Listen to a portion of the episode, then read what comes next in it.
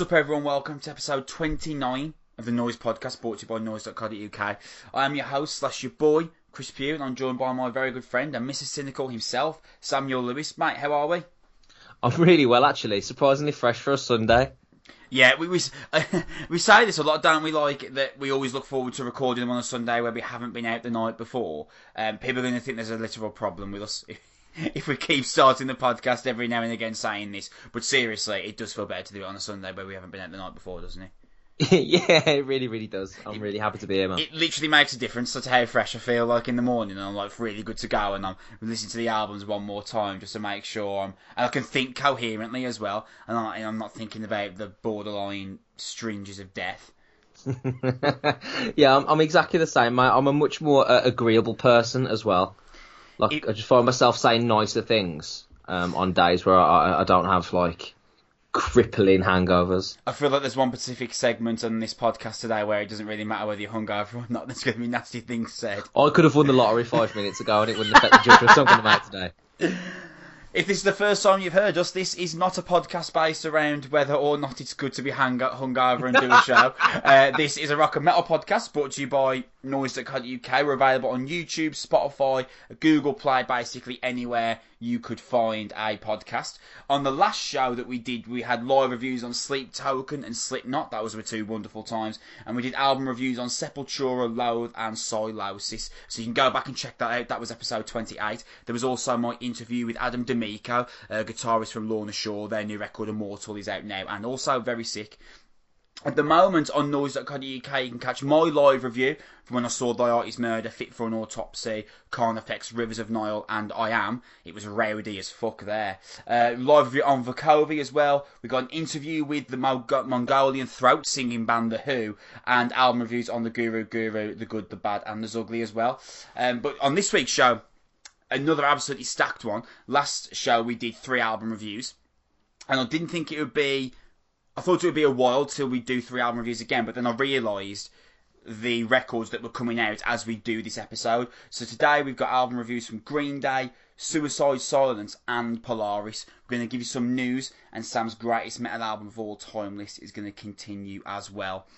I wanted to start the show on the new Green Day album simply because last week uh, doing three album reviews in a row seemed to take a while, and I wanted to try and break it up so it didn't seem quite boring for the listener. So we're going to start on the new Green Day album. It is out now. It came out on the 7th of February. It's called The Father of All Motherfuckers. Uh, it's the band's 13th studio album. Um, good lord. Uh, before we get into this, Sam, I sent you a picture of a billboard that the band had paid for advertisement yesterday. Yes. I'm going to read it out on okay. the. I'm going to read out what it says on the podcast because it is quite interesting. So this is a billboard that the the band had paid for advertising. It's basically uh, quite a standard listing. It says no features, no Swedish songwriters, no track beats, 100% pure uncut rock. Green Day, Father of All. Obviously, the left out the motherfuckers part is out now.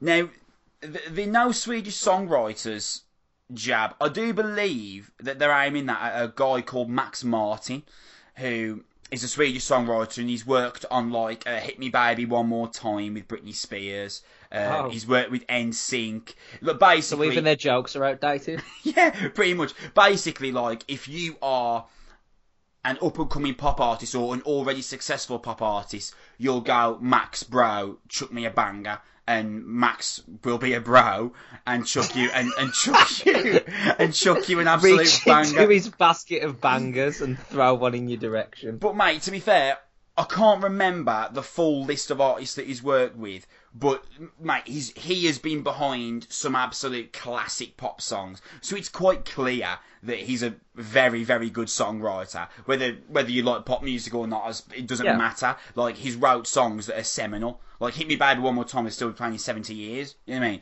And so obviously he's quite talented. And I think I think what Green Day have done there on this billboard is like take a knock at like, yeah, this isn't pop music, we're rock. Um, which when you listen to the album makes less sense. um, so let let's start this review. Um, it's important that I mention, and to, to be fair, unless this is the first time someone's listened to this, they will already be very aware that pre 2012 Green Day are my favourite band of all time. And they're literally pivotal to me sitting here talking at this microphone at the moment are Green Day. I would not be doing this if it wasn't for them. From Dookie all the way through to American Idiot and then 21st Century Breakdown, which came out in 2008, it wasn't anywhere near American Idiot, but there was still enough songs on there for me to like the album. So here we are. Uh, they did Uno Dos and Tré, that triple album in 2012, which was really bad. And Dos, the middle one, wasn't that bad, but Uno and Tré were really rough. Uh, and then they followed that up with Revolution Radio. Mate, do you remember that album? I don't remember any specific songs, just remember of feeling of utter tedium. Oh, mate, that album was really bad. It and was got, bad. And I've got to say that I prefer The Father of All ever so slightly to Revolution Radio. Uh, simply because uh, The Father of All, at least it gives you something to discuss. Revolution Radio was literally the most boring, bland, insipid rock album that, that I have ever heard in my life. It was absolutely abysmal. And I, I remember that we were, we, it was when we were back doing sound check and we were just sitting there like, but we can say about this, this is so unbelievably boring. So at least the father of all gives us some discussion points, right? Yeah, there, there are some things to discuss regarding this album. I, um, I, I, I agree. Yeah, but Sam, uh, this is this is pretty bad, isn't it? Um, yeah, it's it's not dreadful. No, no, it's not like no, it's, horrendous. It's not, it's not. It's not dreadful. But for Green Day, it should be considered dreadful uh, in the sense that it's it's so utterly without note, like from start to finish, yeah. to the point where I got to the end of the album, and honestly, I had to replay the album just to recall the songs I'd heard. Yeah, it was it it's so not dull.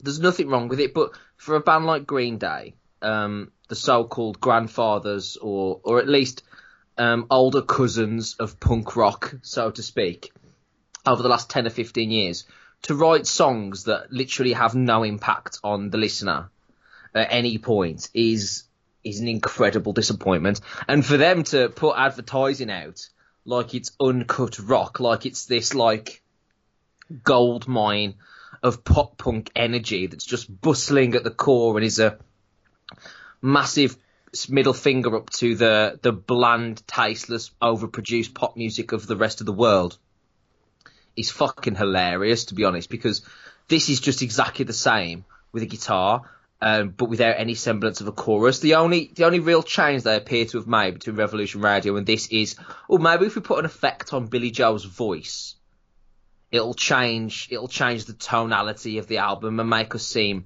you know, different or, or make us stand out in a different way. And I don't know who listened to Revolution Radio and thought, you know what, the problem is Billie Joe's voice, rather than being like, you know what, the problem is stop recycling bad riffs and simple three chord songs. And just because it's three minutes and 44 seconds long of a song, that doesn't mean that's the amount of time you need to spend writing it.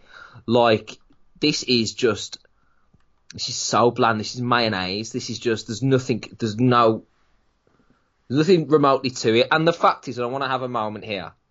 I sent you the song um, related to this album, uh, Graffitia, the final song on this album, which usually is supposed to be reserved, a spot usually reserved for the magnum opus of an album, right? The really thing that holds it and ties it all together.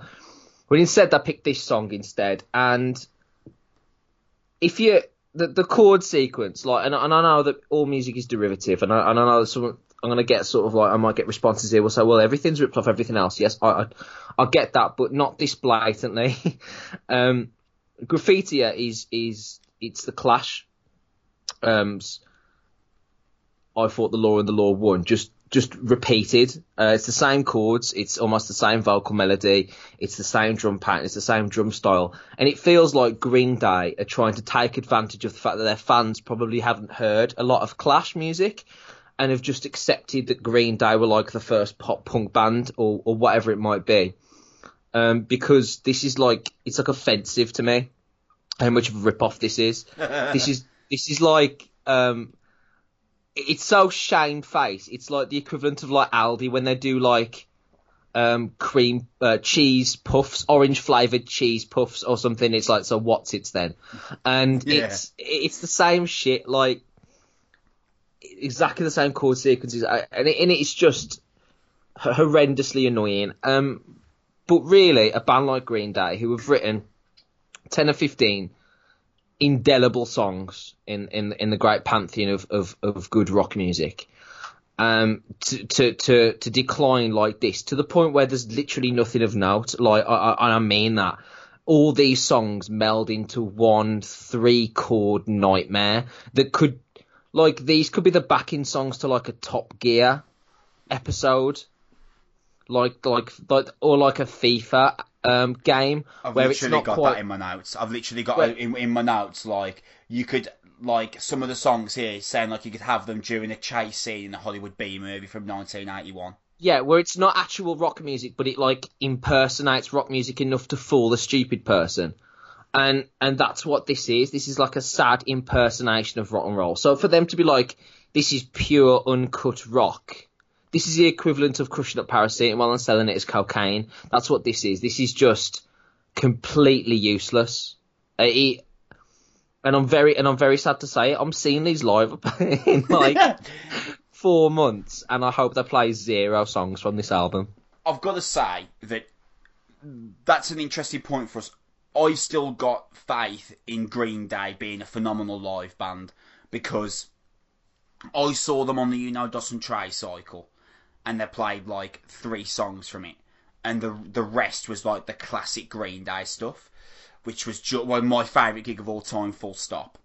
And then I read reviews from their show that they did at Hyde Park on the Revolution Radio tour, and it said exactly the same thing. Oh, they played three songs from that shit new album, but then they did they did the Green Day classics. So I'm assuming and slash praying that that's what we it would be here. Like three three songs off this, maybe one off of Revolution Radio because it's like the the latest album bar this one, and then the rest going to be Green Day classics. And so I've, I've got full faith in us having an absolutely uh, amazing time there because uh, as a as a live band, they are absolutely absurdly good. Billie Joe Armstrong is a fantastic frontman.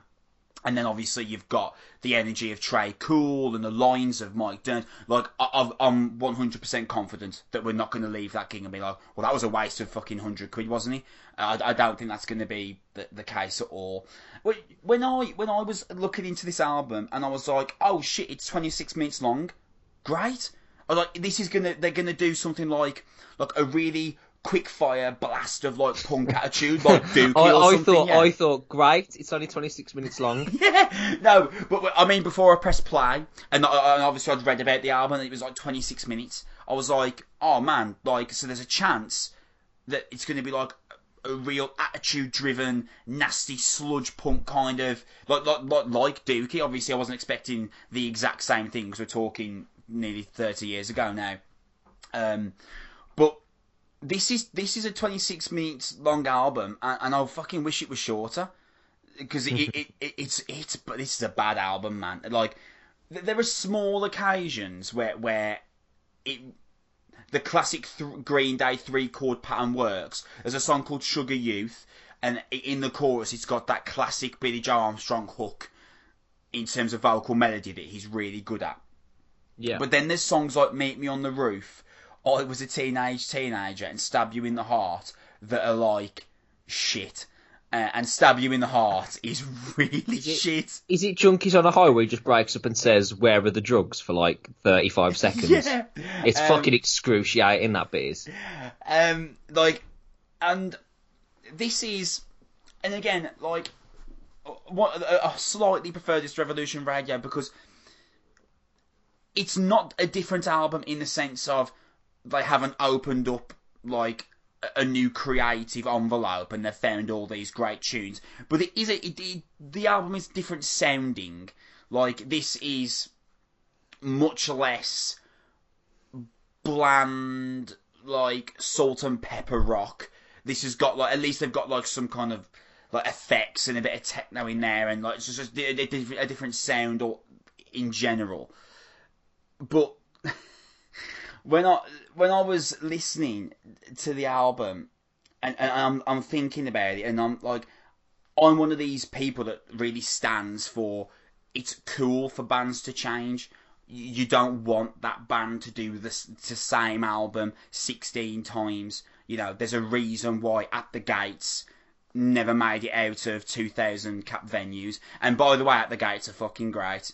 They're a fantastic, Yeah, and that, the headline Bloodstock, man, like you know they're a I mean? fantastic, phenomenal, legendary death metal band, but there's a reason why they didn't make it out of 2,000 cap venues, and that's because they're, they're they're they're stuck to death metal. Great, kudos to them. But if you want you if you if there's a band that you adore that you want to see move up the echelons of live venue size, I'm sorry, they're going to need to branch out at some point. So it, you know, and I don't want to sound like I'm being hypocritical of myself by saying, "Oh, Green Day have changed and it sucks." I, I don't dislike this album because it sounds different. I dislike this album because it's bad, and and that's Yeah, you know what I mean. You can, this you isn't can root, you can different. root for change. You can root for change and then say that the change didn't work. I don't have to now applaud it because the band then changed. Yeah, like this. This is. I applaud. I. I, I don't know. I should say applaud because I don't think the album's good, but at least then at least it's not three 48 year old men trying to recreate Dookie. I think that would be worse than this. Do It's hard to say. It's hard. It's, it's just hard to say because this is terrible. yeah, it's pretty bad. You know what I mean? Like it's nothing against what they would achieve if they tried to do a cover album of their own, of their own back. It's just this is really bad. Um, they've they've aged, haven't they? They've declined. They're not they're not the band they used to be, and and and, and all the sort of cliches apply. It's just it's just it's just not very good. There's nothing to say about it. It's what it is. It's near fifty year old men playing punk rock. It sounds tired. yeah, this sounds uh, specifically tired. And the, the, I've just been thinking about looking at the, t- the date at the moment. To think that 21st Century Breakdown was 12 years ago. Yeah, how angry is Billie Joe nowadays? You see, I thought, like, do you remember, like, when Trump got inaugurated? And yeah. everyone was like, "Oh man, like at least next Green album will bang." And like it's, you know, you you're waiting for this like kind of like really like political piece of like a middle finger to the system from Green Day. Yeah, they don't have to do that. Like just because they did a political album once that lit the world on fire doesn't mean that then every time there's an arsehole president that Green Day or an arsehole, a president that Green Day don't like that Green Day should then be expected to do another political album. That's not necessarily the case. But I No, think the, the world no. just kind of we just kind of expected it, didn't we? Because they they were so they, they, were so visceral at Bush and with such a divisive figure as Trump in office. You know, you would think that. Will, the, the world would be awaiting this a visceral attack on Trump, which, Is which it possible? is it possible now Green Day are all multimillionaires they've turned into Republicans? well, uh, that is a controversial opinion, but um, mate, like, um, I mean, I mean, I mean, I mean, sorry, unless there, unless there's some hidden metaphors behind checks, notes, graffitia, um, then, then, then, then I, I might be, I might be wrong. But yeah, you're right. They were visceral against Bush, and it doesn't take a political analyst to point out that some of this, there's a lot of similarities going on in what's going on today. They're just not, they're just not bothered. They're not bothered. when it comes to looking back at Green Day's legacy, for me, they've almost become, and you know, this is this is where it starts saying like I'm, I'm getting nasty now. They're almost like two separate bands now, and that's like that's like one of the worst things you can say about a band's discography, because you've got everything up to 2000. I mean, theoretically, actually thinking about it, Green Day could be three different bands. Do you, do you know what I mean? Because 1994 to 2002 is one era, and then you've got 2003 to 2008 that's another era, and then you've got this now. Because those three eras all sound massively different to each other, and in some ways you can absolutely credit Green Day for that. Because me and you have said before, Green Day like invented the zeitgeist in 1994, and then 10 years later with American Idiot, they fucking did it again. They did like they moved into like rock opera territory. No one was doing that in 2004. You know what I mean? Um, and so they can be credited for sounding so like three separate bands, but also as they've got into the latter stages, you can you can say now that Green Day's last five albums were really bad. DOS Do- DOS is you know just on the five out of ten territory, um, but the other four are like really bad albums, and it, I'm, I'm thinking I'm, I'm thinking here like this kind of puts me off every band that are like in their late forties that are coming back and doing an album. Do you know what I mean? It makes me lose faith in the idea that System of a Down could do one more great album because now obviously System of a Down is completely different sound, different band, different makeup to Green Day. But the point remains: how many bands reach into an older age and they start releasing albums that are just like duds? You know what I mean? Yeah, I think, I think, I think a lot of bands that have to be in that circumstance really have to accept that they're different people, different musicians, and different artists.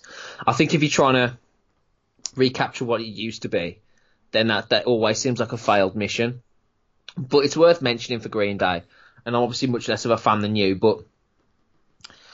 I would be interested to hear the album that they would have released if it didn't accidentally get deleted before American Idiot came out. Fascinating concept that is, yeah. Yeah, I mean, because American Idiot was written in like a month. It was lightning in a bottle, and it was absolutely brilliant. Um, is there a chance? Is there a chance that whatever the album that wouldn't have been American Idiot would have been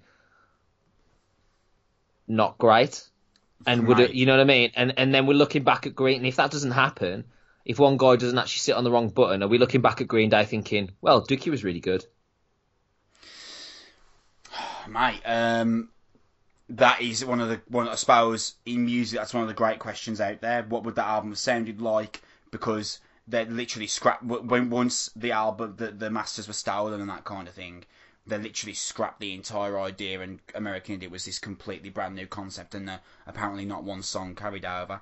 But fast forward into today, this is a bad album, man. You, you, you might get out of this. I suppose Ready Fire Aim isn't that bad, you know. It's got quite. A, Oh, stop- it's stop got doing it to yourself. A, you know, an upbeat chorus and stuff. And Are you going to listen to this album again? no, uh, and Sugar Sugar Sugar Youth is the best song on the album by a mile. But as a whole, this is bad. This is a really bad album.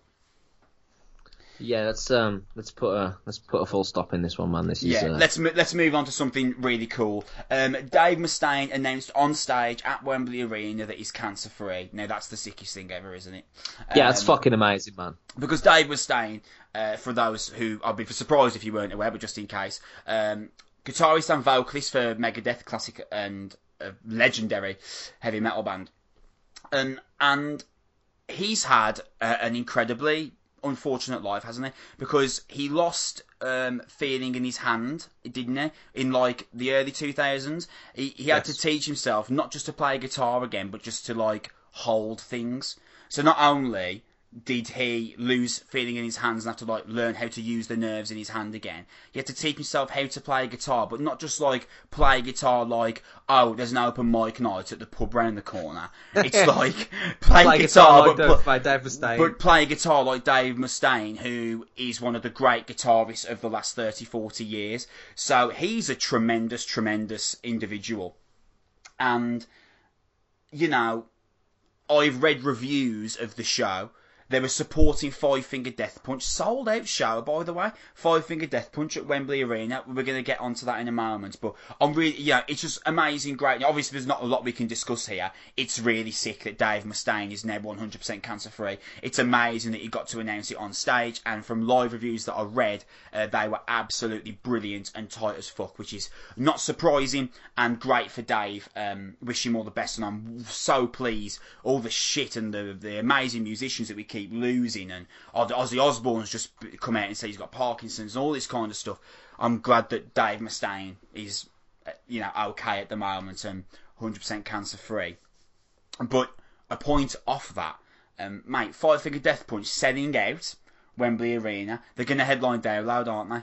Like within the next two years. And, yes. uh, and even though even though me or you might scale at that idea, uh, the, the the the fact is, mate, that they're massive, they're huge, and it's strange because corners of the internet seem to be absolutely massively against them. But then when you when you piece that together, the it aren't corners of the internet massively against every single massive band ever. Literally, Yes. li- Yes. literally that.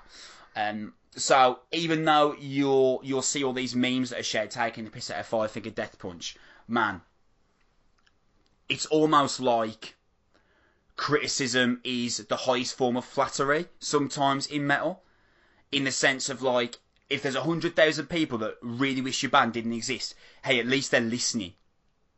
You know, and they and they they're now they're aware of you. And then there's the the 1.9 million people which might be fucking absolutely buzzing that your band exists and you've you've changed the musical outlook and that kind of thing. Like, are you a fan of Five Finger Death Punch, by the way? They're okay.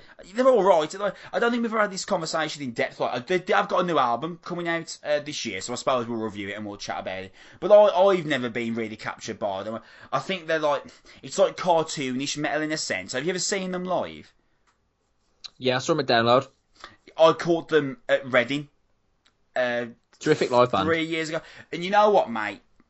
I, I was like at the back chilling with like a hot dog, like, you know, just with a beer man, just like watching.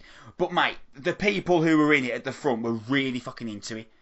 And you yes. know what, man? It, they'll headline download and there'll be 10,000 comments on the Facebook and Twitter page saying how whack Five Finger Death Punch are. People will turn up for it though. The Five Finger yeah. Death Punch fans will fucking turn up. Metal will always have places for bands that sound like Five Finger Death Punch. Yeah, that they um, do. That they they do the checklist of what's required. Yeah, I, I, that it's it's it's the vocals, that that sort of powerful melodic, raw sort of stuff. It's it's it's it's it really it really hits a chord with a certain degree, um, a certain contingent of metal fans, and there will always be, always be, thirty thousand people who want to drink beer and put their fists in the air. And, and, and, and, and play and, and head and not headbang as such, but sort of like nod their head and like you know sing choruses that are memorable, and they write they write decent tunes. Like it's it's not it's not they're not it's not amazing. I don't think it's gonna set the world on fire, but they they appeal to like a, a, a middle section of metal fans, like between like late twenties and early forties. And that's and that's perfectly fine. Like man, people take the piss out of Nickelback. Nickelback are playing stadiums. Yeah, you, you people people right. like choruses. People like memorable lyrics. People like good guitar solos. This is why people like Poison and Def Leppard and or and Kiss.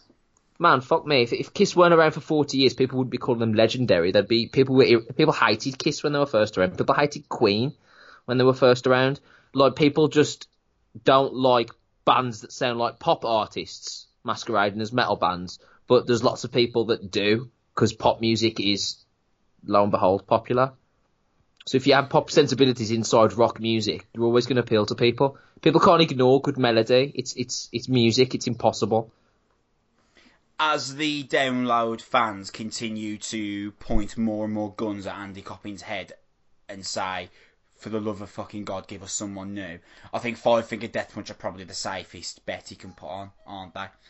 I mean, yeah, I, I, yeah, I, I, I, think that the time was this year to go bring me an architect. I said it a million times on a, as an architect sub headline, bring me headline, and I think they've probably missed the boat on that now, and I don't think they'll be able to do. I mean, I'd like them to do it again in in the future, but I, I just don't think it'll be pulled off. Um, so with that gone, and like, okay, you want a new headliner? Uh, Five Finger Death Punch sell out arenas, so cool. We'll put, we'll book them, and there's your new headliner. Stop complaining.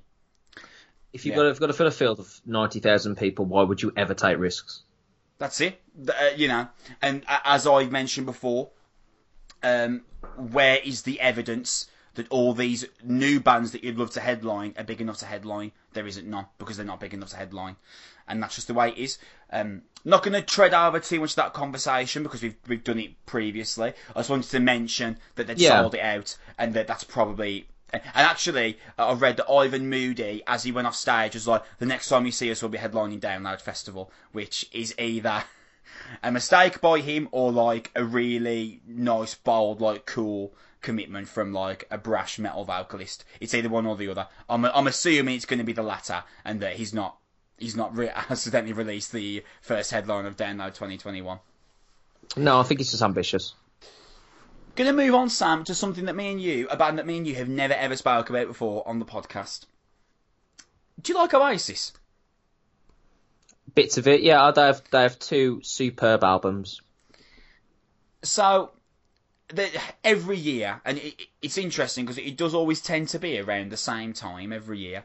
There's the rumours of oh, Oasis might reform all this kind of thing, or Liam or ran- mm. Liam Gallagher will randomly put one tweet up saying like, "Oh, I'd love to do it, but fucking Noel doesn't want to do it because he's," and then he'll just insult his brother for whatever reason. But Yep. this time it got a little bit extra interesting because Liam put a tweet up and said, "We've been offered a hundred million pound to reform, but Noel doesn't want to do it." He went on and said some derogatory lines about Noel. Noel replied and he was like, "Hey, by the way, um, that was a lie. We haven't been offered hundred million, but I guess someone needs got a new single they need to promote." Which yeah, a bit of a bit of a fucking dig there. Can I just put it to you that was there a point where you thought there's no way Guns N' Roses will ever will ever reform? Yeah. Yeah, there was for like a decade.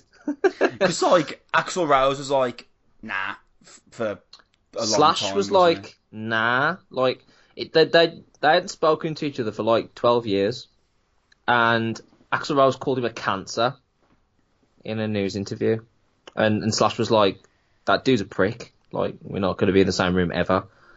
And it just it just went on for a decade, and Guns N' Roses were doing their own shows, and Slash was doing his own thing, and it just felt like it was never going to happen. But there comes a time in a man's life when he is offered a significant sum of money to pretend to like those around him, and that is what will once again happen to every band in existence. Would you be interested at all if they did get back together? Um, yeah, a bit, a little bit, but I'd rather see them at a festival than pay to see them on their own. Um, catch me, catch me heading to Glastonbury for a day, or Reading and Leeds for a day, than paying 150 quid to see um, Oasis. Because I think that crowd would be intolerable. like I, I, re- I, re- I really do. Sometimes you're the oldest man alive. No, no, Chris. No, Chris. But I do We know went- what you we went- mean. we went to school with all of these people, and it would be full of Fred Perry jackets and straight haircuts and Mancunian accents from people that aren't from anywhere near Manchester, and people walking like they're from Fred and Perry, and way too much beer. And I wouldn't hear Liam Gallagher because there'd be three blokes around my ears being like, yeah, yeah, for an hour and 45 minutes and I wouldn't be able to leave because they'd all beat me up. and I'd rather just watch it on telly. To be fair, to be fair, mate, You know I mean? Like, I, I but if I went to a festival, at least 50% of the people are like, yeah, I'm just here for a laugh. yeah. Rather You've- than mate, the you've got a good "This is point." the greatest band ever in the world sort of people, I wouldn't be able to fucking handle that. You've got a you've got a good point, man. I, I would I, I would be interested. I, I- obviously I was brought up on Oasis. My brother loves them so much. So yeah, if it does happen, which do I think it'll happen? I do, yeah, because at the end of the day, money talks, and ev- eventually. There's not that many bands that haven't reformed, or like that have, when- when when there's been a legitimate want for it. There's not that many bands that have said no because eventually the money, the, the check just There looks was- too nice. Do you know when their last show was or when the last time they were together and their friends? their last show was at V Festival, um, and I believe that was two thousand and nine. All right, so it's it's not. I know it sounds really silly, but it's it's not really been much pa- past ten years. And and Noel still tours on his own and plays Oasis tunes, and so does Liam. Yeah, Let's get that out of the way. It's not like no, it's not like if you didn't want to hear Wonderwall, you couldn't hear it. yeah, and I've seen Noel live. I saw him sub headline for the Stone Roses at V Festival. Literally, the only reason I went was to see Noel and the Stone Roses. And you know what? I'm not a massive fan of Noel solo stuff, but it was still great because he played "Don't Look Back in Anger." So, uh, and then obviously he was subbing for the Stone Roses, another band that I really like. So it was still great. And as you were mentioning, they both still play Oasis songs. Yeah, so I, I I'd give it another couple of years, but yeah, at, some point it's going to happen. The check again. The check's just going to look too green, isn't he? Eventually, hundred percent. And the and the older you down. get, you think you think to yourself, oh well, this might be the last big tour I could do. And that and that, that sort of that sort of thing starts biting you in the heels. You don't want to be doing an Oasis tour at seventy, No. you know, but you but you you might be able to do one at fifty five, and and that, and that's and that's that's the world that we're living in now. And on a side note, Liam ne- um Liam needs to stop acting like surprised that his brother doesn't get back in touch with him when he tweets out, "Why won't you come out and tour with me, you prick?" Like, why would why why would you want to share a stage with someone that's like, "Yeah, come out with me, you dickhead"? Like, I, I don't know why. Do you know he doesn't have to do that. He doesn't have to do that, and his solo stuff's doing much better. It's it's Liam that's hanging on the coattails, I think, and he's just playing up a character. But that that's a side side point. It will happen eventually and they'll have separate changing rooms and won't talk to each other. And then Liam will put his arm round Noel in the last five minutes of Morning Glory, and fucking eighty thousand people that wear Ben Sherman polo shirts will share it on Facebook. I love you. It's true though. Eh? I mean, to be fair though, yeah, I can't really argue much. Um, mate, let's talk about Lamb of God. Let's. A band we're going to be seeing in just over two months. Can't fucking wait for that. Uh, new single from Lamb of God and Yes. announcement of a new album. Uh, it's, titled, it's going to be self-titled, out on the 8th of May, which is just round the corner, man. It's not too far away. That'll soon creep up on us. And it's going to be cool to know that literally, after we've seen them live, we've only got two weeks to wait for them to be straight back in our conversation again, which is awesome. Uh, the new song that they've released from the album is called Checkmate. I'm all about this song, Sam Yes, me too. it's it's what you want from Lamb of God. It's the the guttural southern metal brash. Randy sounds like he wants to stab everyone in the world. Anger. This is fucking great, isn't he? Oh yeah, it's absolutely everything you could have wanted from a new Lamb of God single. Absolutely, it, it, it is just bloodthirsty and beautifully paced, and no one writes riffs like Mark Morton and Willie Adler. No one. There's there, there- there's no other guitarist sounds like these two, and the combination of the blues and the down tuning with Randy Blythe's voice. Not there aren't many metal bands at all that even sound in the same ballpark of Lamb of God.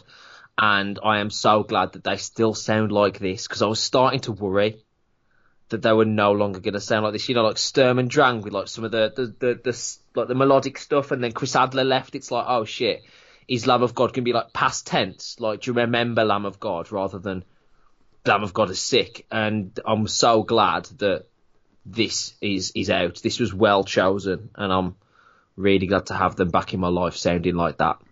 Jamey Jasta's going to be on the album from Hatebreed on Poison Dream.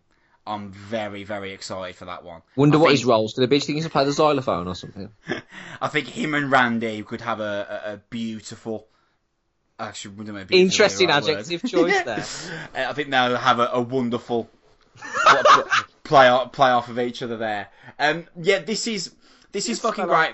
This is great, man, because like it, it's the eighth album if you don't count the releases when they were Burn the Priest, No. and the, I think this is going to be like one of those points where I've got faith in this album to stand alone and be a record that can be looked back at and be like, hey, here's here's the proof that Lamb of God are still flying the flag for American heavy metal because they kind of brought that age through, didn't they?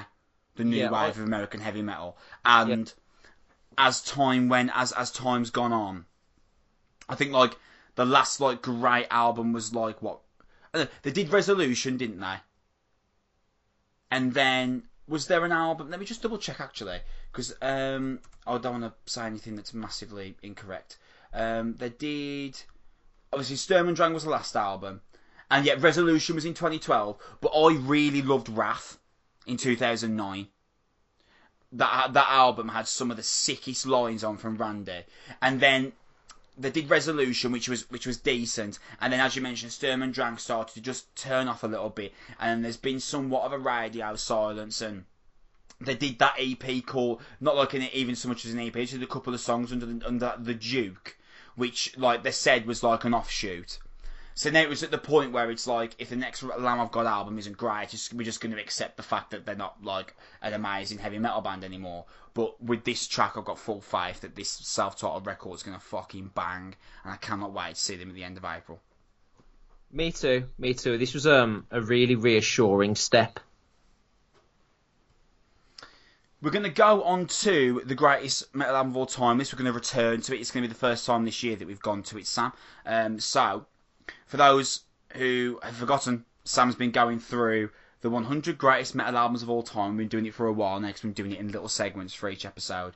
We're now on number 32, if, I, if I'm correct, Sam, yeah? Yeah, you're absolutely right. Yeah. Yeah. We're on number 32. We're going to do five today. And then right. eventually we're going to get down to the top 20. When we get to the top 20 from 20 to 10, we'll do segments specifically for each album. And then when we do get down to 10, we'll do episodes specifically for each album, just so you know what's coming there, which will be really, really cool. I'm really looking forward to that, especially in the summer. So, uh, let's get to it, Sam. Album 32. The 32nd greatest metal album of all time, Sepultura Roots. Oh boy, what a banger. Um, mate, take the floor. Um, first of all, um, before you know this, this is um, probably the third great album Sepultura have ever done. Um, but in my opinion, we, we Chaos A.D. was incredible thrash album, and they've had they've had several great thrash albums really, and and this this Roots is just a complete removal. Um, for it to come out, it came out in 1996 and followed several very successful thrash albums for Sepultura that established themselves as one of the early 90s um, most prevalent bands alongside Pantera, Machine Head, and several others. Roots uh, came about as a result of a dream that Max Cavalera had where he woke up in a rainforest back at home in Brazil where the band are from.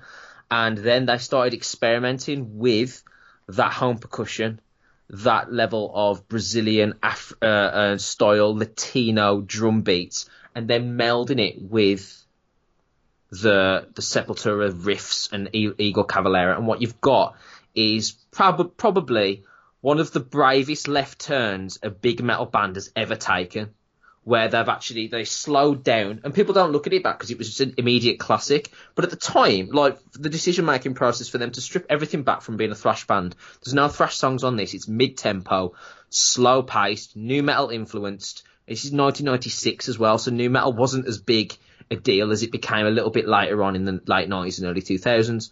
And then mix it with this Latin drum beat and even invite members of like Brazilian tribes to join in on guest vocals.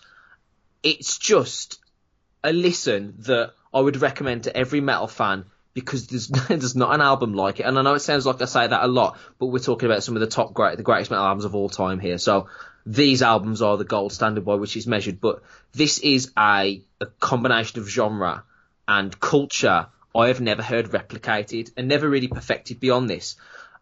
If you listen to to to Ra- Ratamahatta off this album, which is the fourth track, um, you hear the tribal music at the start, and then Max Cavalera comes in with this like deep guttural countdown, that Uno Dos Tres Cuatro, that has become iconic for Sepultura, sit before and since, and it kicks in with this like just chaos of noise of the drums and the sticks and the, the, the, the, band themselves. It all blends together beautifully. And the second verse where they're sparring between Max Cavalera and Carlinhos Brown, um, uh, it's just tremendous.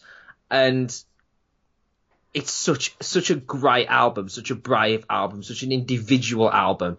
It's got obviously the, the title track "Roots Bloody Roots" is amazing. It's it's one of the all time great metal songs and starts off with just some of Max Cavalera's like most guttural vocals for the simplicity of the lyrics and Igor Cavalera's drums, which are just sublime all the way through. But listen to this; it's so atmospheric as well, how it breaks off into the the tribal stuff and everything. So as a combination, really, this this album is Sepultura's greatest album. It's the most impactful album. It's their most iconic album, and is one of the bravest steps a band has ever taken. I think in in modern heavy metal. And then moving on. Um, thirty-one. Um, Pantera first appearance. Cowboys from Hell. Fuck me, mate. I love this album so much. Yeah, is it isn't it just the best? It's um, fucking great, man. Just just to just to give it a little bit of context, this is Pantera's real breakthrough. Um, features the title track, uh, but also has great songs like Primal Concrete Sledge, Cemetery Gates, which is just so underrated, and The Art of Shredding, which if you're ever a metal guitarist, this is one of those songs where you just sit down and listen to this. This is the one of the most iconic, definitive if you're learning guitar and you're into metal music, you have to sit down and establish Dimebag Darrell as one of the the great metal guitarists. For me, I don't know about you, Chris. Um, Dimebag's on like the Mount Rushmore of metal guitarists. Undoubtedly, yeah. You know, like you can you can argue with me about, and I don't mind whoever you want to put there. You know, you can put um, a variety of people. You know, from um, from Jeff Hanneman to to obviously James Hetfield to uh, Dave Mustaine or Van Halen or all these sort of stuff. But as long as Dimebag's on there, I think that that's that's fair enough. And it was the the world's first introduction to the real the real groove metal that Pantera became you know noted for, and then they perfected a few years later, in my opinion, on um, on Vulgar Display of Power. But no band again. It's the the riffs here and the fact that the combination of uh, of Dimebag and Vinnie Paul as a guitar drums duo, how they match up and how they spar off each other, and Phil Anselmo's like nail dragging across a chalkboard voice. It's, it's it, my favourite rhythm section of any band, Pantera's they're they're un, they're, un, they're, un, they're unbeatable, aren't they? And it's also got uh, my personal favourite Pantera song in Domination. Um, so sick. Oh. So sick, and it, it, really sums up the band because it has three different tempos. It has the fast-paced one at the start, the dun dun dun dun dun dun and then kicks into this like breakdown, but it's the verse, and then over the top of it you got Phil Anselmo's voice that just continues while the the riff stops, and I love that juxtaposition. And then at the end, it's got one of the like the darkest breakdowns, like yeah. in the, the 1990s. yeah, it's so heavy. And then on top of that, Dimebag comes over with this shredding that's just mind melting. Uh, and just to hear that, like in the late 80s, early 90s, it is just incredible. And this this this album really took them off. Uh, this far beyond Driven and and and, and Vulgar Display of Power, it's the it's the holy trinity of Pantera albums and this is one of the all-time greats. This is a this Guitar World actually called it the 11th most influential band, um, uh, album ever for a rock guitarist. Um, and, and I, I, completely I completely agree. It's one of, it's one of the the all-time great metal albums as well. And I think it's just from a musician standpoint, from an instrumental standpoint, for what it set up the band to do later, it's in, it's iconic, immediately iconic.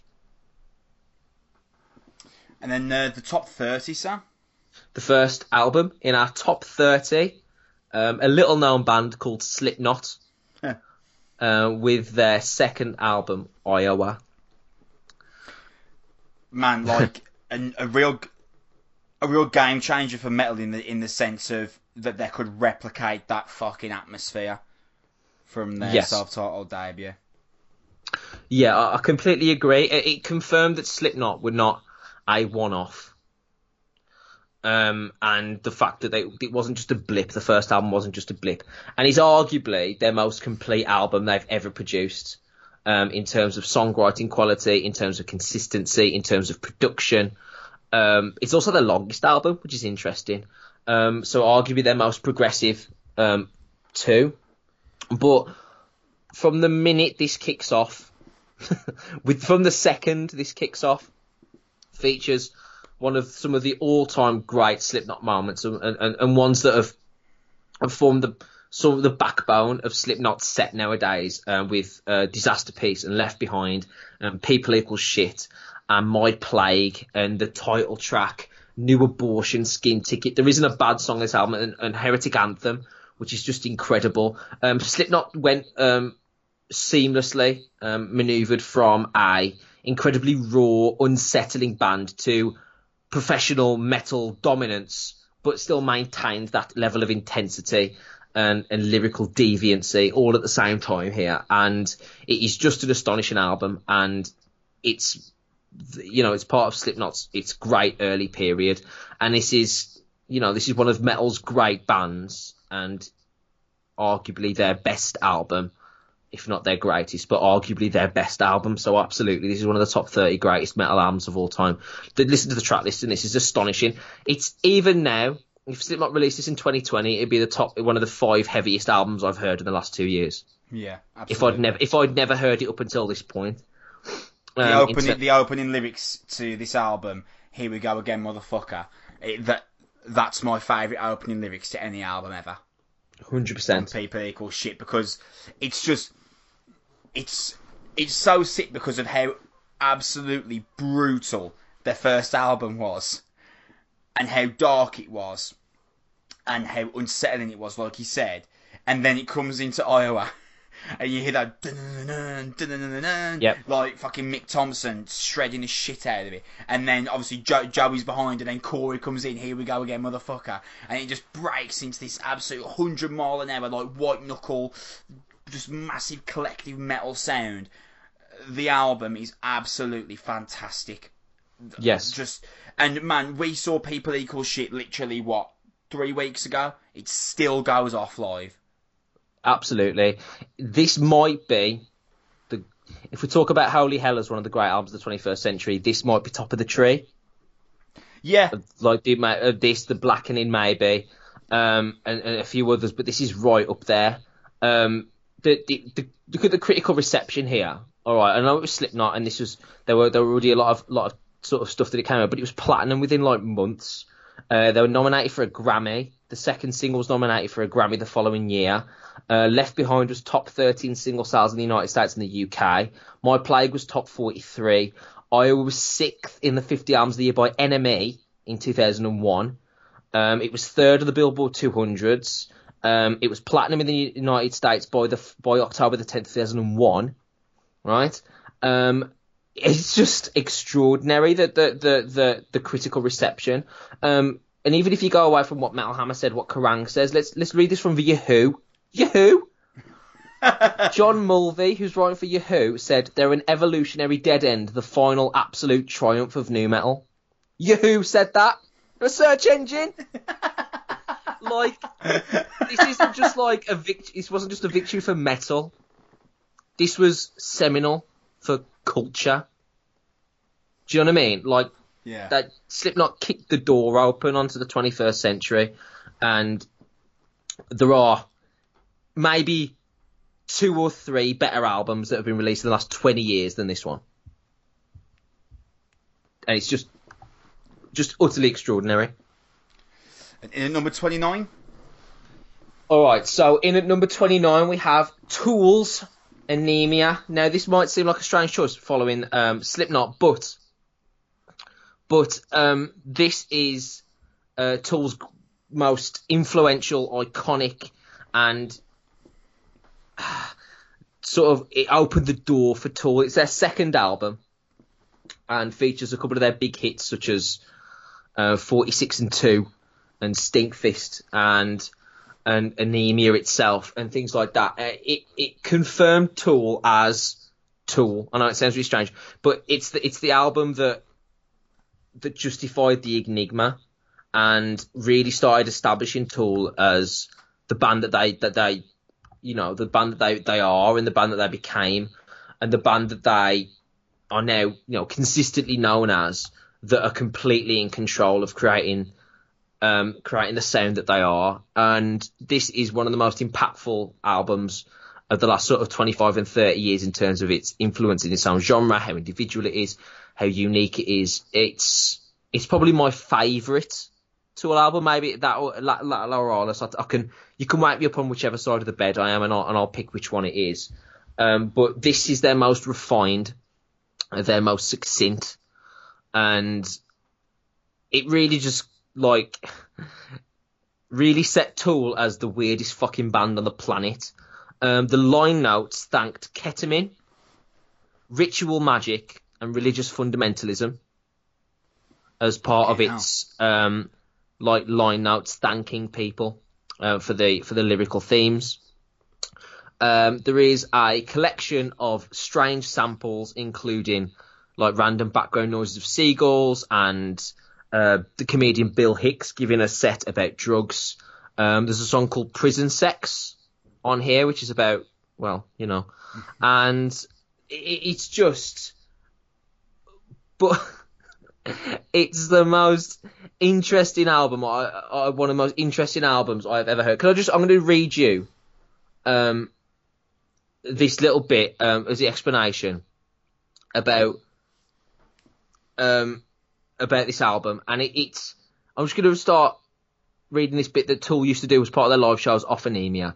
Um, there's a segue in the NDH style Die Eier von Satan. It is introduced by a distorted bass line giving way to a heavy industrial guitar, starting at the 23 second mark and lasting only 10 seconds, playing a single chord in drop C tuning over a reverse drum beat in, and I get this right, non-isochronal 9-8 meter using an aksak rhythm of 3 plus 2 plus 2 plus 2. The lyrical component of the song is spoken in German bass player for Zaum and Sex Tapes, a band called Sex Tapes. He's a band based by a sound that resembles a hydraulic press, a crowd cheering and applause that increases in volume as the lyrics are read with increasing ferocity. These combined effects make the song sound like a militant German rant or Nazi rally. I mean, really, what other band does that? I mean, that that is absurd, to be fair. It's just a combination of the crazy lyrical ideas, the ridiculous time signatures, and the uniqueness of the sound. And then you remember that it was actually a success. yeah. Like this, this is just me picking out like, oh, check this random fucking band that did this weird shit. Like these Tool are like legendary because of stuff like this, and that they developed an incredibly hardcore fan base that has coloured what they've done time and time and time and time again. And when you think of Tool, show them the first few tracks of this, and and you'll hear all the grunge and all the riffs and the sound, and it just established the, the, the Tool sound, which is like no other band ever. And as a result, it has to be considered here just in terms of influence and just longevity and greatness. And that's it. Uh, got one more. Go on. Um, Rage Against the Machine with their debut album, self-titled. Man, I thought this would be higher. I really did. Not not to say that you're wrong for putting it here. I, I expected this in the top 15. Um, so I'm fucking excited for what follows. But again, mate, the floor is yours. Yeah, I, I, I, what I will say is that I'm hoping that when I read the other bands, the other albums that are left off, you like, in fairness, I'm not sure I could have put it beyond X, yeah. Y, and Z um, because there's so many albums left that you're like, oh yeah, that's amazing as well. Um, this is here not just because of its musicality, which is incredible, not just for its lyrical themes, which are brave and bold, but its bravery and its cultural impact. Uh, this came out in 1992, so this is two years before Korn invented new metal. Um, this is five or six years before Limp Bizkit, um, and nearly a full decade before Linkin Park. Um, this is this was seminal. This was um, incredible. This is um, funk, rap, rock, um, metal, hardcore, all wrapped in one. And on top of that, a seething mass of hatred for the establishment, for education, for anti-liberalism, for all of the things that anyone who's over the age of 15 but under the age of 35 tends to be really annoyed about. And to essentially, Rage Against the Machine summarised the famous quote by uh, Labour politician Nye Bevan, I'll repeat today, which is, if you're not angry, you're not paying attention. Um, and that's and that's what Rage Against the Machine are all about. From their complaints from police brutality to um, to edu- to the educational reform to um, governmental um, housing plans and poverty and patriotism and war, all condensed in an album that has on the cover a, a Buddhist man being set on fire uh, in a self-protest against, I think it was the American soldiers in the late 60s.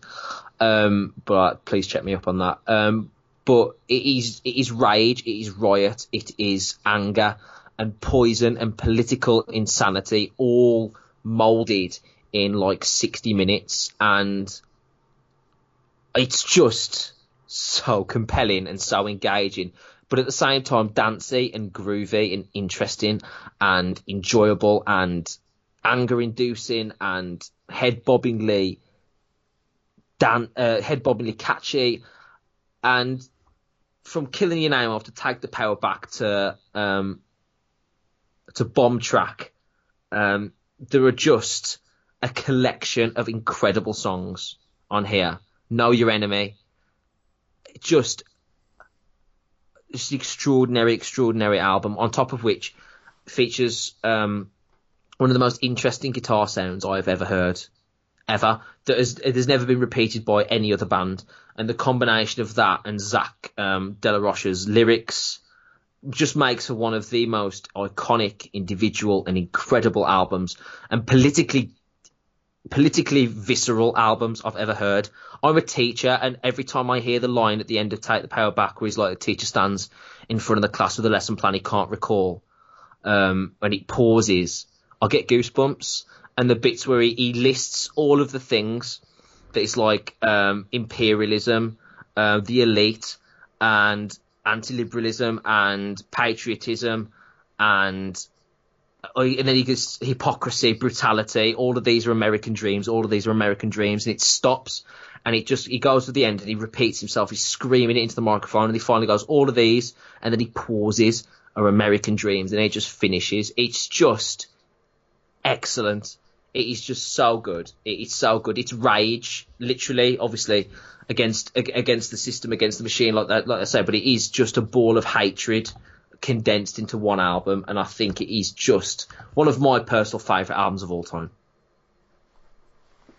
We're going to move on to the last two album reviews of this week, and they are from Suicide Silence and from Polaris. We're going to finish on Polaris so we're going to do Suicide Silence first. New album is called Become the Hunter. It's out on the 14th of February via Nuclear Blast. It's the band's sixth studio album, their first since the self-titled record in 2017. Sam, do you remember that album? I do. We had um, me and you, me and you, when we did that album review, we were you were somewhat more disparaging than me. I I did struggle with it, and I remember saying to you like, "Man, they've took a chance here, and like this hasn't worked." And what's what's happened here is they've played Russian roulette with their careers, and I think they've put a bullet in the brain by accident.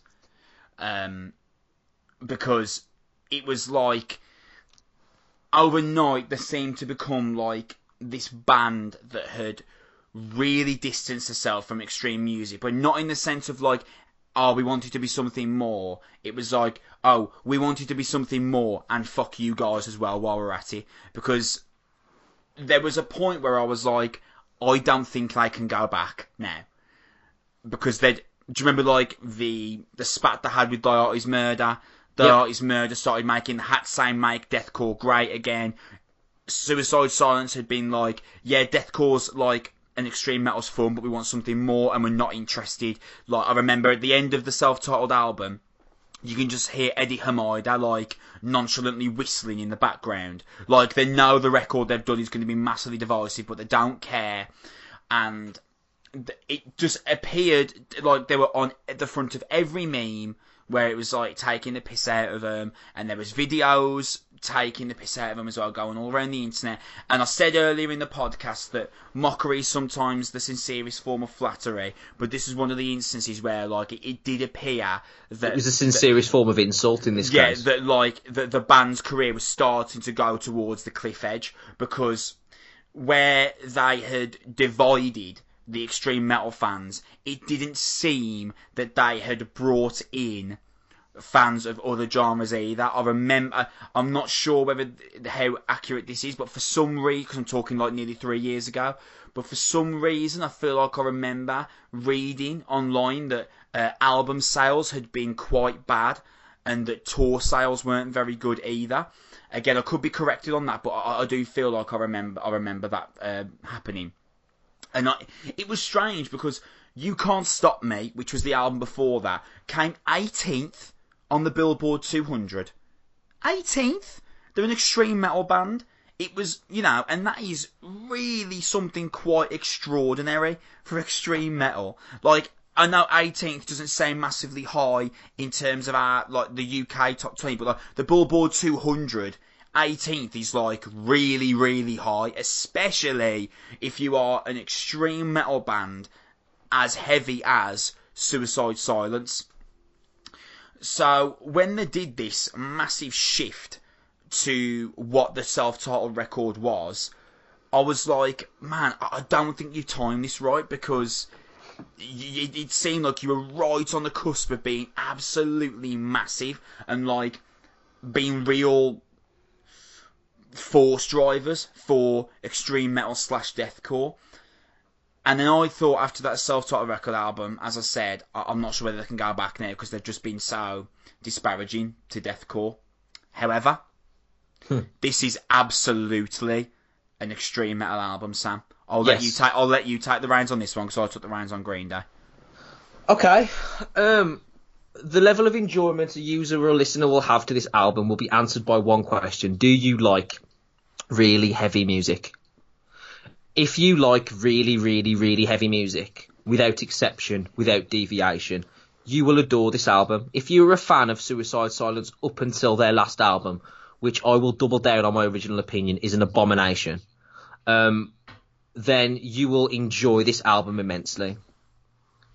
It it Do is, you personally enjoy it? It's not. I like it in parts because I like death metal in parts, but I, I, I do find this a little bit one one dimensional.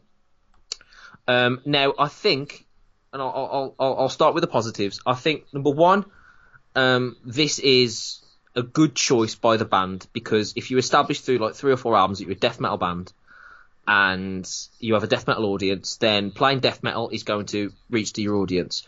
I do feel like this is a we didn't mean what we said kind of album. Please come back. It does feel like that, to be honest. Um, because the first two tracks are so deliberately and egregiously heavy that I can tell that they've been selected to open the album to reassure fans. Because as the band goes on, as the album goes on later, then they start deviating away a little bit, not too much, but just a little bit. Um, there's a song called Serenity of Obscenity that starts off with an acoustic sort of clean guitar sort of sound. If they started with that, Suicide Silence fans would be throwing the laptop out the window within the first two minutes. So they made sure that the really heavy stuff that establishes it as like deathcore were like really stacked to the top. And I think this album has really good moments. I think there are three tracks here that are real highlights that I really enjoyed. One is Death's Anxiety, which I thought was terrific. One is Love Me to Death, which I also thought was absolutely fantastic. And I actually enjoyed Serenity of Obscenity because it had a guitar solo in. It seemed like a real like progression in terms of the songwriting. The rest of it, it depends entirely if you like extreme metal because that's what it is. It it's pummeling.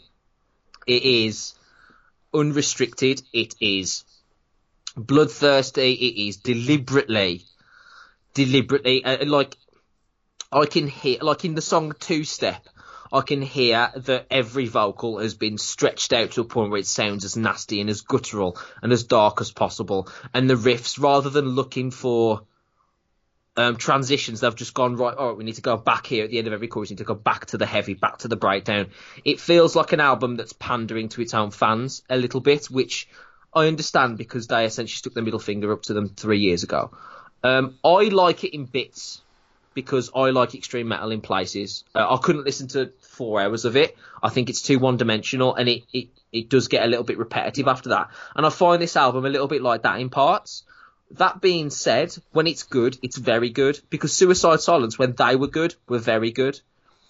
Um, I just think it's got got some really really great songs at times and some really very great riffs at times, but it is those moments are sparsely placed between a sludge of death metal that feels deliberately apologetic and deliberately um, reverting back. Now, like I said to you at the time in 2016, I appreciate when bands make a sort of step to change their sort of sound, but that I, I, reserve the right to say whether it's successful or not.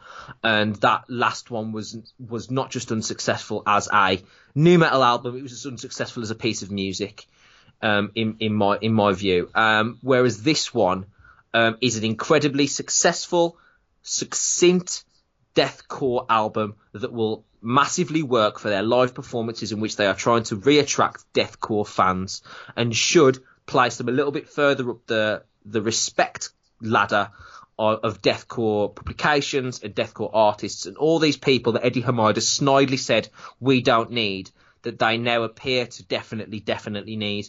Um, this is a good solid deathcore album. It's not special and there are moments of greatness on here.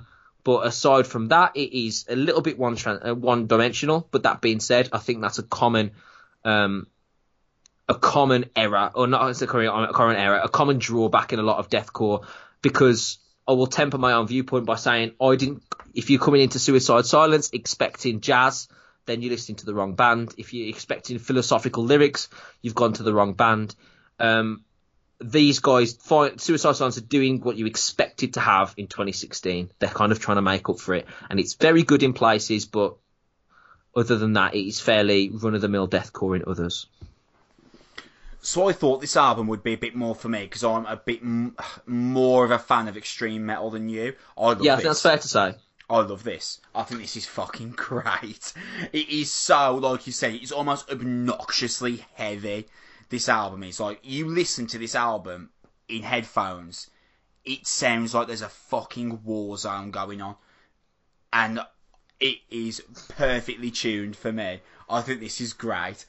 It, like you said, whether this is a bit of a holy shit, we're sorry for 2017, I don't know. Only the band know that.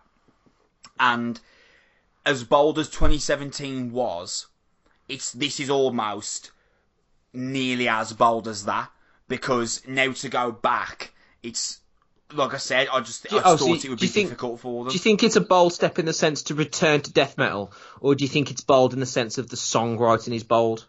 Oh, I don't think the songwriting's bold. The songwriting is something that all, the entire band are already classics at. Eddie Hermida was already an amazing um, extreme metal vocalist when he was in All Shall Perish. Um, so yeah, that's a fair cop. That's fair I, enough. I, I, I, don't think this is like. I just wanted to clarify. Yeah, I don't think this is like brave and um, brave of the band from a um, songwriting standpoint. Sorry, I'm just putting these chats on mute so they don't um, come up during the podcast like that. Um, yeah, so I don't think this is brave in the sense of a songwriting standpoint. I, mean, it's brave in the sense of sort of this massive step outside of extreme metal, and now they're back inside extreme metal. So I wasn't sure if they could ever make that step backwards because would it then seem like, a, well, no, we don't want you know, fuck you. Do, do you know what I mean? However, I think all of yeah, the history, I think all of like what happened, the, the self-titled album in 2017, and all that kind of stuff, all becomes utterly irrelevant as soon as the album starts. Because if you're a fan of extreme metal, I just can't see any reason why you wouldn't find the what the opening one two of that um, instrumental meltdown into two steps to be one of the most fucking pain inducing moments of your entire life because it's so unbelievably heavy like, I, I, like, you, you, like, you just smile because my headphones are like shaking on my head because the the way this album's been recorded. It's been recorded by the same producer that did You Can't Stop Me, which I suppose when you listen to it makes complete sense. There is a song on this album called The Scythe, and there's a moment in it. I think it's about the one minute twenty mark. Um, the verse stops and a blast beat comes in, and there's a low note section from Eddie, and it is before just before he gets to the bridge, and it is the most. I think Thanos would have a word with him about this. Thanos would be like, "Hang on, a, hang on a minute, lads. We should pull it back a bit here." Because it is absolutely absurd. It's it's like someone fucking getting you on the floor and just smashing your face until you just turn into bone, like what happens in um, that film that Frank Miller did with uh, Bruce Willis in. I think it's called Sin City. Like where in the end he just punches his black skull into fucking blood literally, literally, this this album, I think, is a really great return to form. The guitars are incredibly tight, and I knew that the addition of solos is what would get you in. Because I, I think if this album didn't have a single solo in, I think you'd have been out at like track four. Because it, I, I, I do agree with you. There's not a lot of deviation here this, this is an extreme metal album, but done very well. I must say, I do prefer this to Human Target by, by Thy Art Is Murder from last year, and I prefer it to World War X from Carnifex last year as well. That's I think an interesting this, one. I prefer it to World War X, but not to Thy Art.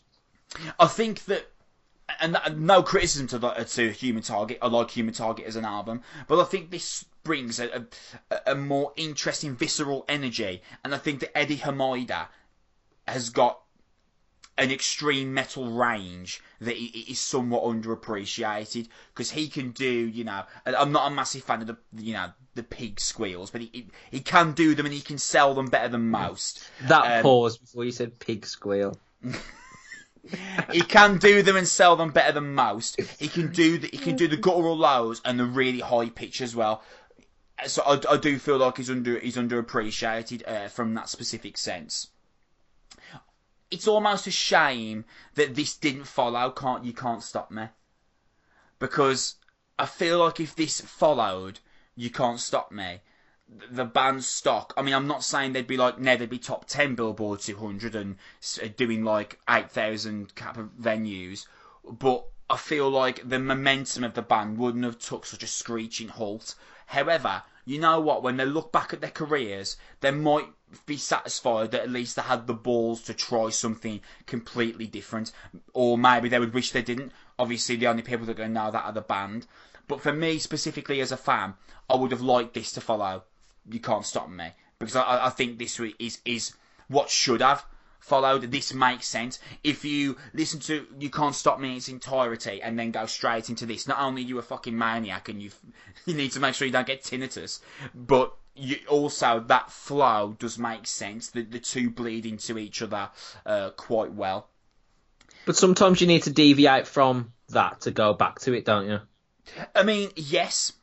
And one of the problems with extreme metal is that it can be so limiting. However, saying that, I saw Thy Art Is Murder last Friday in a I think 1,100 cap venue, and if it wasn't sold out, holy shit, it must have come like within like 10 tickets of doing so, because literally the entire room was full, and Thy Art Is Murder, it, they basically played a Thy Art Is Murder set, but with stage production. They had, they had screens behind them, and it was like, it was like a professional extreme metal show done by this band that are really flying the flag, and mm-hmm and the, the crowd fucking lapped it up, as you can imagine. So, yes, extreme metal can be limiting, but if you just douse enough ingenuity in, then you can make different soundscapes for yourself.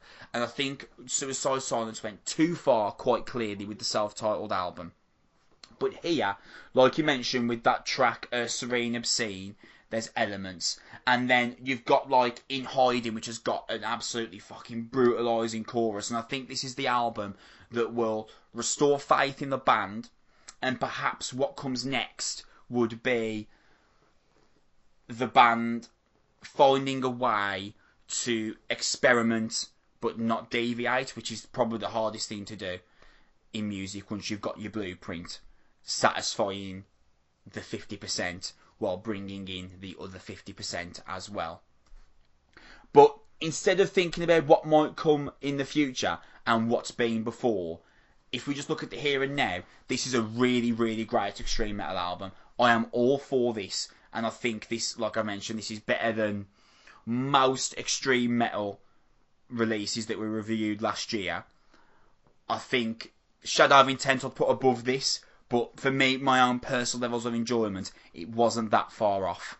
Obviously, Shadow of Intent was much more varied and uh, from a musical standpoint and musicianship and instrumentation was quite far ahead of this. But just from a raw guttural punishing extreme metal sound I think this is a fucking great record.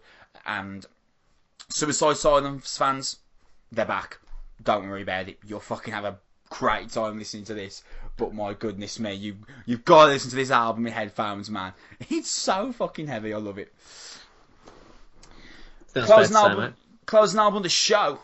We're going to do The Death of Me by Polaris, uh, album out on the 21st of February via SharpTone Records. It's the band's second studio album. Uh, Sam, I've been a proponent for Polaris for quite a while, but I, we, we saw them support Architects at Wembley Arena and we were like, yeah, these are loads better than Bear, Beartooth. Yeah, and we found yeah, yeah, we were. It wasn't. It wasn't even kind of close, was it? No, no. Polaris were like incredibly more interesting to watch and just better than Beartooth. And I already knew that because I was a fan going in from the last album, The Mortal Coil, and I saw them support Northlane what three months ago. In a sold out show and they were fucking phenomenal. I absolutely loved it. So I- I'm already absolutely sold on this band going in, like 100%. How about yourself? You liked what you heard, but you were waiting on this. It, it, I needed to hear an album like this to be fully convinced. Right. So, where there was a time when Wage War kind of occupied the spot for you would imagine the next young band that would probably sit atop metalcore. There, there were, when Wage War now seem to have the momentum seems to have dried up and they've kind of whittled away from from that space. I'm absolutely certain it's Polaris now.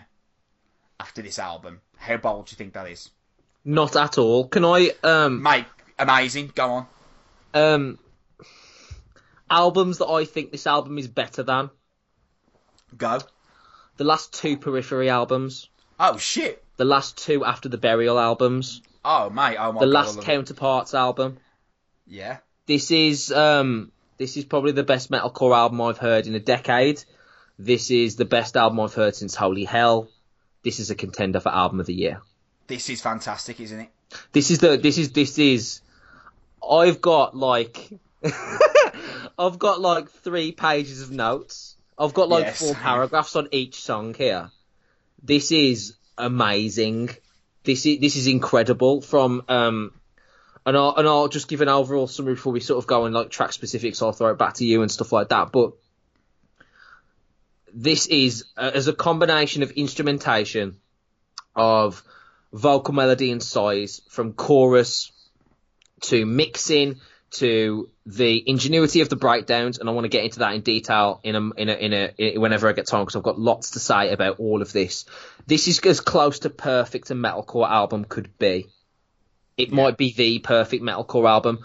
Um, this is now the album that I will show people when I, when people ask me, so what kind of metal are you into? Because this is the this is the perfect modern metal album. This has no flaws has no flaws. There isn't a song on this album I didn't really, really, really love. There isn't a moment on this album, and I am notoriously picky, notoriously bad for being like, oh yeah, but that just sounds like, eh, or yeah, but that I could, you know what I mean, like, and, and picking apart stuff. That I, there is, uh, there is nothing, absolutely nothing that could be improved on this album. It is a perfect metalcore album. I wholeheartedly agree. I think this is absolutely phenomenal. Really, really tremendous. This record. This, this is their second studio album, and I'm just I'm so excited for what this band can do. I think this is fucking brilliant. It's oh, it's so varied in its delivery, isn't it? Which Yeah, makes are- it so brilliant. Yeah, I completely agree. I I, I heard the first two songs, Pray for Rain and Hypermania, and I, I thought, all right, this is a great metalcore album, um, and it's ticking all the metalcore boxes, right? Like it's it's like the brooded introduction at the start of Pray for Rain, I was well in, and like the, the some of the lead passages were absolutely tremendous. But I thought, okay, it's like one of those metalcore bands where it's fast, it's well paced, and the chorus is a bit melodic, and I've got that bit where the guy plays like high pitched lead passages over the chorus, right? And I've like, cool, like this is going to be like an 8 out of 10 album. I've heard 15 or 20 like this, right? And then I heard Masochist Yeah. straight afterwards, Sick. and the chorus is like beautiful, legitimately mature and powerful, and there's a the riff after the, the the chorus on Masochist, where it's essentially the chorus riff, but there's no vocals on it anymore, and it's like doon diddly doon Yeah. all that sort of I stuff. knew and, the- you'd dig that. Uh, and it's like that's the chorus but without the vocals. And then at the end they play the chorus riff again but it's a lower octave and they turn it into a breakdown. I'm like losing my shit because this is the combination of like this is this christian is a perfect example of what i'd like to call the blend. Um because when i'm talking about the blend this is what i'm fucking talking about. This is a combination of an incredible chorus. This could be a pop song the chorus could and Yeah. then mixed in with the metalcore instrumentation. And then I was like, all right, cool, that's the hit single. And then I was like, then Landmine came on. Oh my god, mate! I've been wanting to message you about land landmine all fucking week, mate. That solo that follows mosh Fuck call. It was it was absolutely unstro- astonishing. Um, it felt like a traditional metalcore mosh song at the start, And I've like again, like I'm hearing, all right, all right, maybe a bit of As I Lay Dying here, maybe a little bit of Sylosis, getting vibes, uh, and then I was like, then it kicks in with like um, the lead riffs um, during the chorus. Every time there's a chorus, something else is slightly different. Every time there's a breakdown, every four bars they change the tempo of the drums, or the riff slightly changes, or they or they pan the guitar. Have you noticed when they do this in the breakdowns? When they pan the guitar from one side of the speaker to the other, or when they pause to have one guy continue the riff before the other guy kicks back in, and it's stuff like that that keeps you constantly on your toes listening to this album. And I've not heard a metal album in the last couple of years where I couldn't guess what the next stage is going to be, and I had absolutely not a clue when I was listening to this album. Um, and then the guitar solo. And at the start, it started off like this snaky, after the burial style uh, guitar guitar solo, and then the guy starts doing like some slash Guns N' Roses sort of blues licks, and I'm like, oh my god! And then I listened to it back again, and I noticed that behind the guy doing the slash bluesy licks, the rhythm guitarist behind him is changing, but the solo guitar's carrying on. That's some Metallica shit. That is, you like, you know how he like Creeping Death, where Kirk Hammett plays the solo to Creeping Death, and it goes from the backing guitarist, it goes from the verse to the chorus. Yeah. And it, and when he gets to the chorus, he does that melodic part of his solo, and it's like really, it's sick. Um, this is what that's doing. Like they're flexing Metallica style, and it's metalcore. Um, it was just such a such a cocktail. I'm like, all right, these are the two highlights, and then it's like it carries on. and it carries on. There's more. On. Creatures of Habit is like that arpeggio, like the, the running guitar on, on Creatures of Habit is just gorgeous. And the way that they give enough time for the guitar to breathe and then let the vocals wash in and wash out is moments of genius in terms of the songwriting. And then above my head, I heard a major chord at the start. And it was like positive and it's a happy sounding riff at the start. And I'm like, what the fuck is this? And it, too often metalcore when they're trying to do the choruses, it sounds cheesy. And this for any other band could have gone really badly. The, you know, the major chord, upbeat type, type of breakdown, massive chorus sort of thing. These usually sound really corny. This was beautiful. This yeah. was like a combination of the ethereal melodic riffing with the pop sensibility in the choruses, and then I, I and then waves. Yeah. Like there, there, there isn't, and then like this chorus is huge. This could be a pop song. Example, yeah. I'm, I'm not even joking. Example could sing waves, and they'd just strip it back to you know that clean bit at the start. Yeah. They would just do that and keep that going through, and that would be a top 40 hit with somebody else singing that. But over the top of it, they've got melodic guitar as well, and the and the way that the drums match up here, and then and then all of this is fleeting. And that breakdown at the end, I wanted to throw my laptop out the room and, and just start swinging my air, swing my hands in the air. There, there, there isn't there isn't a bad song on this album, and, and I, I, actually also appreciate that the final song on this was was not like one of those ballads that every band tends to go for. They were like, yeah. nah, nah, we've got to the final song let's rip your head off. And I enjoyed that too. There isn't a second that's wasted here. There isn't a filler song. There isn't a moment that they haven't utilised to the fullest of extent. The mixing here is incredible. The songwriting is wonderful, and some of these songs are absolutely huge. This is an early contender of album of the year. If this this album came out three months ago, it might be second. Yeah, like it's it's yeah yeah it's like it's probably probably I probably like it more than that Malevolence album. It's it's amazing. I, I listened to it all the way through, and then I then I pressed play again immediately afterwards. That's when you know you got a gem, yeah. When you yeah, when I just you, you got I not, not, not again. even not even for the podcast. I already had notes. I just wanted to hear it again. I can't help but be biased with this album because this is my favourite genre. So, so yeah, it's my favourite. This is my favourite version of metal. This is definitely with a band that do it so brilliantly as Polaris, I can't help but be biased. So you can't listen to this album, you can't listen to this podcast and hope that I'd give you like an objective review. I can't because because I'm already in, I'm already sold because it's by far my favourite type of music. But what I can tell you is I still know what I'm looking for to get my level of enjoyment out of it. And this is this is a, a, a tremendous, tremendous album. And when when I've said to you before that. Oh, and I've said several times that I wish bands like Bury Tomorrow only had a heavy vocalist. Like in Bury Tomorrow's case, it would be Dan Bates because if the balance and the quality between the harsh vocalist and the and the melodic vocalist slash chorus singer. If the balance isn't perfect, it takes away from the overall quality. And there's loads of examples on Bury Tomorrow songs, just because they're the first band I can think of that that I, I, that I wish it was just Dan. There's loads of Bury Tomorrow songs where like the, the chorus is just it just feels weak and it takes all the weight away. There's absolutely none of that with Polaris. No, the. The, the mixture between the two vocalists. Jamie Hails is the uh, heavy vocalist, and I believe uh, it's Ryan Siew that is the um, that's the uh, chorus singer slash melodic vocalist, and he's also the fucking guitarist that did that ridiculous solo on Landmine as well. Their balance is literally to a fine point. It works unbelievably well, like as good as the Wage War balance when they were doing this kind of stuff before they kind of branched away.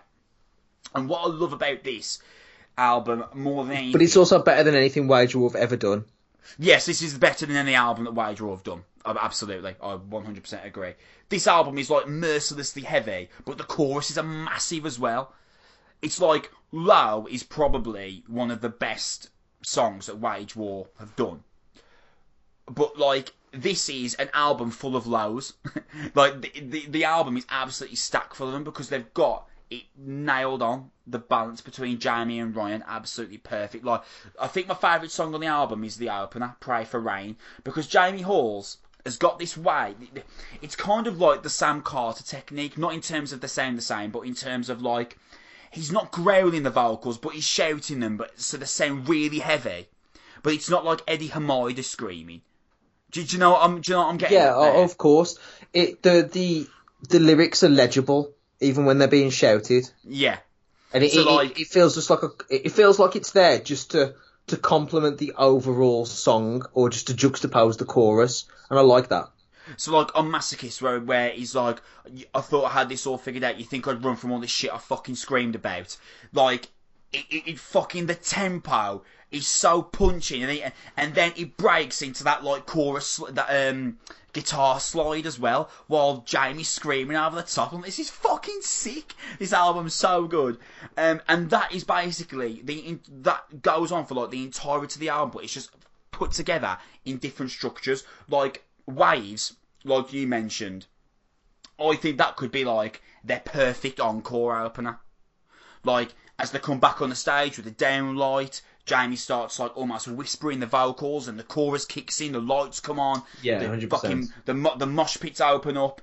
Like, I just think this album is like the atypical, like perfect metalcore album. This is how it's done in its absolute best form, and I think that this will really, really capture the young metalcore audience, like the people that are, that still like miss metalcore how it was when At the Gates were doing it in the uh, in the mid '90s and Killswitch in the mid 2000s. They might not get this.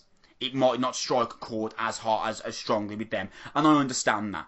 But for the people like me and you, and like you can do, mate, you can just picture the young kids that are like from the ages of 14 to our age now, they're going to be all over this. This is absolutely spot on for them. I think this is going to be like a massive, massive game changer for Polaris because the Mortal Coil, which came, which is the record before this, was really, really solid, but it just fell off. In, towards the end of the album, it did try, it did start like veering off. But the two, three years uh, difference between now and then, here we are. Polaris are the next massive metalcore band now, I don't want to start thinking too far into the future, but I do tend to think that maybe they've only got one more album where they could do this and still continue to grow. Because mm. I think I think this I think this album is going to make them they're Australian. I think this album is going to make them like academy size in Australia. They're headlining the Birmingham Academy in the second room in May. Don't worry, we'll be there. Um, uh, uh, but I think this album will eventually move them into the O2 Institute where I saw Thy Art Is Murder. And then the next album after that, if it's of this same quality, will get them like O2 Academy level if it's of this level of quality and the pace continues to move forward. But then album four, I do think that it would have to be a move away if they do want to grow. But fuck that, we're talking about like four or five years in advance. The here and now, this album's fucking amazing. Like, there's so much on this album that I absolutely love. I remember showing you the breakdown for Hypermania. Yes. Uh, a few a few weeks ago because they'd released Oh, cool. it as a, they released it as a single. And that pinch harmonic on the breakdown, you were like, "Holy shit, this is really really fucking great!" And I was like, "Mate, I've got no doubt this album when it drops in our inbox is going to be fucking brilliant." Um, the opening the opening four songs, "Pray for Rain," "Hypermania," "Masochist," "Landmine," put that on any metalcore album over the last five years. It would they would literally fit on well not fit but they would literally make it onto the track list of any metalcore album. They're that good. Absolutely fucking brilliant. I can't say enough about this album. I'm I'm really pleased that you that you picked up on it as highly as I have. It, this is just tremendous, isn't it? Honestly, man, I'm I'm I'm gobsmacked. This is, I didn't expect this to be even remotely this good, but this is this is this is an album of the album of the year contender. This is the this is perfect metalcore. There's nothing I, I can't express. There's there's there's there's stuff here that that go against all of the cliches of metalcore, but also fit all of the best bits in simultaneously. There's nothing derivative or boring about any of the breakdowns or any of the um, guitar work or any of the musical decisions that they've made here. It's just honestly that this is flawless from start to finish. I've literally just found out that we've been nominated for an award at the Cardiff Music Awards. literally, literally just saw a notification. So what a way to end the podcast. Um, the Cardiff Music Awards. Uh, I'm not sure. I literally all I've been just received like a really vague message about it. So if you just Google Cardiff Music Awards, you'll see that we've been nominated. I'm not even sure who nominated us. Um, whoever did, thank you. Because I don't, I don't think we actually applied to be nominated. But regardless, if you Google Cardiff Music Awards, you'll be able to uh, vote for Noise as best music publication. That would mean the world to us and be amazing. Uh, this is going to be us signing off for episode 29 of the Noise podcast. Of course, want to thank you all for listening, and we're going to be back in two weeks' time. I'm going to need to take a look at the release schedule and see what we'll be discussing at that point. But I do know for certain that we will at least have a live review on the Menzingers and Spanish love songs, and I am going to be at Counterparts on Thursday. So at least two live reviews of, ba- of two bands that I absolutely love. So and obviously you're going to be with me at the Menzingers as well. And hopefully if we can get you, I can get you to counterparts that too. But at the very least, me and Sam talk about the Menzingers, me talking about counterparts and some other album reviews for you. Thank you for listening to this episode. We love you very much and we're back in two weeks. Bye.